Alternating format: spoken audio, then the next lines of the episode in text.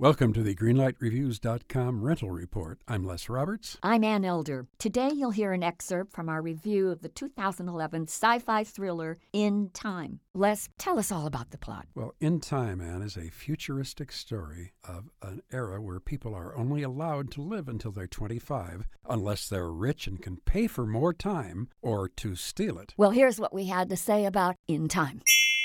The premise of this two hour movie in time could have and should have been a half hour show done for Twilight Zone and written and directed by Rod Serling because that's really all that this premise lends itself to. It's really not enough for this film to be stretched out over two hours. It was hokey. This was not a very good movie at all. Oh, it was silly. It was not only silly, it's so much like so many other films. I agree with seen. you. I just couldn't wait to get out of this film. It annoyed me. And I don't think it was hip, slick, and cool, which is what the premise of this film was supposed to be. Exactly, exactly. This was deadly dull and boring and drecky. This was a real stinker. So I'm not going to say one more word about this movie. I'm going to red light it and let's move on. Okay, I won't add anything to that except for saying that I am also giving it a red light. Don't waste your time on this film. Okay, two red lights for In Time.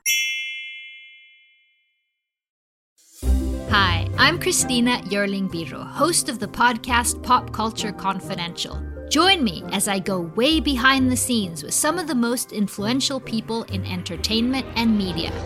Hear actors such as Succession's Brian Cox talk about his favorite characters to play. There always has to be a mystery. The audience have to be in a situation where they want to know what's going on. Meet studio execs like Pixar chief Pete Docter and learn his secret on how he makes us cry. Emotion is our first language. And so many others who are defining popular culture, from Obama speechwriter David Litt to Top Chef host Padma Lakshmi. We don't often think about food politically, or we don't want to, but it really is.